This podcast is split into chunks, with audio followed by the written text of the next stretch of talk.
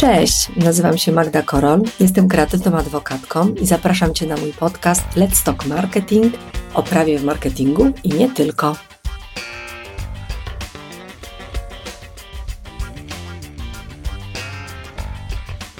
O czym Ci dziś opowiem? W kolejnym odcinku cyklu traktującego o umowach, o klauzulach umownych, opowiem Ci o karze umownej. Powiem Ci, czym jest kara umowna, opowiem Ci, z jakimi zagrożeniami wiąże się dla agencji i jak ją zapisać, żeby spełniała swoją funkcję i zabezpieczała interesy tak naprawdę obu stron.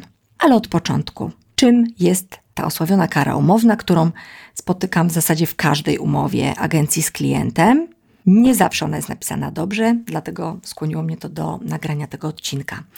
Otóż kara umowna jest zabezpieczeniem tak naprawdę zobowiązania niepieniężnego, więc z reguły kara umowna będzie należna klientowi. No bo wiadomo, że agencja dostaje wynagrodzenie w postaci kasy za swoją pracę, a od wynagrodzenia w postaci kasy należne są odsetki. Jeżeli klient nie płaci, należne są ci odsetki, a nie kara umowna. Kara umowna jest należna wtedy, kiedy agencja na przykład nie dowiezie jakiegoś terminu, nie przygotuje jakiegoś kontentu, nie wygeneruje jakiejś treści. Wtedy mamy karę umowną albo zrobi to wadliwie. Wtedy również przysługuje kara umowna. Ale żebyś miał jeszcze szerszy kontekst, to chciałabym zestawić karę umowną z odpowiedzialnością na zasadach ogólnych. Bo odpowiedzialność na zasadach ogólnych to jest sytuacja, w której mamy dane zdarzenie, które wywołało szkodę, i między tym zdarzeniem a szkodą jest związek przyczynowy i wina, gdzie za to zdarzenie wywołujące szkodę winę ponosi agencja. Kara umowna znosi tę winę, czyli agencja odpowiada w sposób obiektywny, niezależny od winy. Wiadomo, że jest to sytuacja idealna dla klienta, zaistniało zdarzenie, agencjo nie wykonałaś danego zobowiązania, nie przygotowałaś danej treści, nie zrobiłaś danej sesji. Nie interesuje mnie, czy to była Twoja wina, czy nie. Ponosisz za to odpowiedzialność i należy mi się jako klientowi kara umowna. To, co jest bardzo ważne, to w zasadzie kara umowna zamyka odpowiedzialność do wysokości danej kary umownej. Rozwiązaniem, jakimś wyjątkiem dla takiej odpowiedzialności jest zapis w umowie, taka klauzula, która mówi o tym, że należy się klientowi wyższe odszkodowanie, czyli odszkodowanie w wysokości przenoszącej wysokość kary umownej. Brzmi to dość enigmatycznie, natomiast sprowadza się do tego, że nie zamyka, odpowiedzialność agencji nie zamyka się tylko i wyłącznie do kary umownej, ale w sytuacji, kiedy szkoda zaistniała będzie wyższa, klient ma prawo dochodzić od agencji szkody w wyższej wysokości. Mam nadzieję, że jest to dla Ciebie jasne. To, co jest dla mnie kluczowe, to to, żeby agencja, agencjo droga, zwracam się do Ciebie, bo w, w sumie dla Ciebie jest ten podcast, pamiętaj o dbaniu o dobrych podwykonawców, bo Ty za nich ponosisz odpowiedzialność i tak naprawdę, jeżeli oni nie dowiozą, to na Tobie spoczywa kara umowna w umowie z klientem. I ważne jest też, żebyś jako agencja pamiętała o tym, żeby przenieść ewentualne postanowienia z kary umownej na swoich podwykonawców. Żebyś miała agencjo taką możliwość dochodzenia następnie kar umownych od swoich podwykonawców, o ile to jest oczywiście możliwe. To, o czym chciałabym Ci również powiedzieć, to to, że te kary umowne, one nie mogą być kosmiczne, one nie mogą być abstrakcyjne, nie mogą być oderwane od całego kontraktu albo od całej umowy. I bardzo często jako prawnik, prawniczka w zasadzie spotykam się z taką prośbą o to, żeby wskazać wysokość y, kary umownej. Tak naprawdę wysokość kary umownej to jest ustalenie biznesowe między stronami, to, co ja mogę ze swojej strony powiedzieć, to to, że ta kara umowna była adekwatna. Jest to zawsze jakiś procent wynagrodzenia liczony albo za dzień, albo za dzień opóźnienia, albo za niedowiezienie w ogóle tematu. Natomiast musi być to realne, musi być to rynkowe. Dlaczego? Dlatego, że istnieje taka instytucja jak miarkowanie kary umownej i w sytuacji, kiedy doszłoby do postępowania sądowego, a kara będzie kosmiczna, to sąd może z automatu obniżyć wysokość takiej kary, uznając ją za totalnie abstrakcyjną, nieadekwatną i nienależną po prostu za dane uchybienie agencji. Pamiętaj o tym, agencjo, to jest zawsze argument dla ciebie przy negocjowaniu obniżenia tych kar umownych. Więc kary umowne nie powinny być, nie mogą być w wysokości 100%.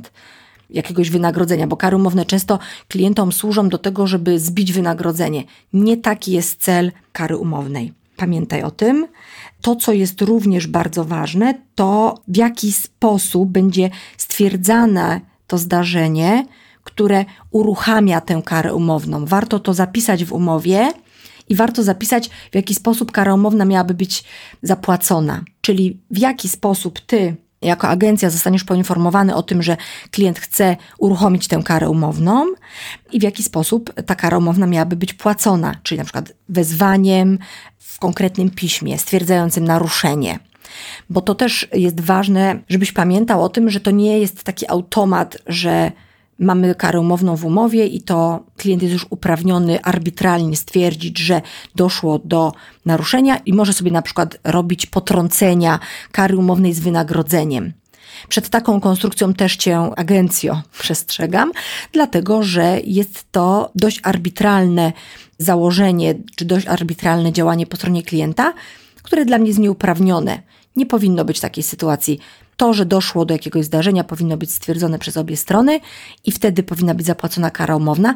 Co ważne, kary umownej również dochodzi się przed sądem, tylko zdecydowanie skraca to drogę sądową o tę kwestię udowadniania winy po stronie agencji. I to jest właśnie ta różnica, jeżeli chodzi o karę umowną. A odpowiedzialność na zasadach ogólnych.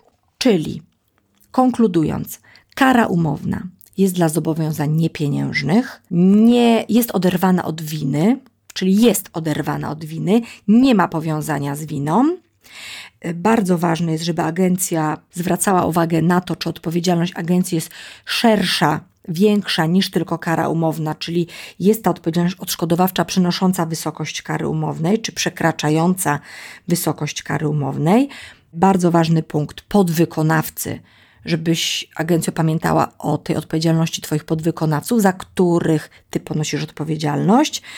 Niech Ci prawnik nigdy nie wrzuca jakiejś abstrakcyjnej wysokości kary umownej, bo to chodzi o to, żeby to miało swoje biznesowe uzasadnienie. Ważne jest to, żeby w umowie nie było możliwości potrącania z karami umownymi wynagrodzenia należnego agencji i żeby był jasno wskazany sposób zapłaty. No i pamiętaj, tak jak już powiedziałam, o tym miarkowaniu, e, jeżeli chodzi o karę umowną. Wydaje mi się, że to jest tyle. Krótki ten odcinek, ale myślę, że treściwy. I proszę Cię jeszcze, agencjo, nie wrzucaj, nie pozwalaj sobie wrzucać kar umownych od kar umownych. Czyli jeżeli masz być ukarana za niedowiezienie jakiegoś tematu, to tylko raz, bo widziałam już takie klauzule, czy takie postanowienia umowne, gdzie była najpierw jedna kara za zrobienie czegoś, później kara od kary, a najlepiej jeszcze kara od kary i jeszcze od kary, z możliwością na dodatek potrącenia z wynagrodzeniem. Więc kompletna katastrofa z punktu widzenia agencji. Myślę, że o karach to jest na razie tyle. Bardzo serdecznie zachęcam Cię do zadawania mi pytań, jeżeli się pojawią w przedmiocie kary umownej. Serdecznie zapraszam Cię do subskrybowania mojego podcastu, bo jak widzisz, rozkręcam się coraz bardziej z Twoją pomocą. Zachęcam Cię również do zadawania mi pytań, bo bardzo będzie mi miło opowiedzieć w podcaście o kwestiach, które Ciebie konkretnie interesują. Zapisz się bezwzględnie na nasz newsletter, bo co dwa tygodnie wrzucamy Ci naprawdę niezłą pigułkę super wiedzy. I co mogę powiedzieć? Poleć mnie swoim znajomym, którzy być może będą potrzebować tej wiedzy. Dlaczego się z tym nie dzielić? No i śledź mnie na socjalach. Dziękuję Ci, że mnie słuchałeś. Pozdrawiam Cię serdecznie.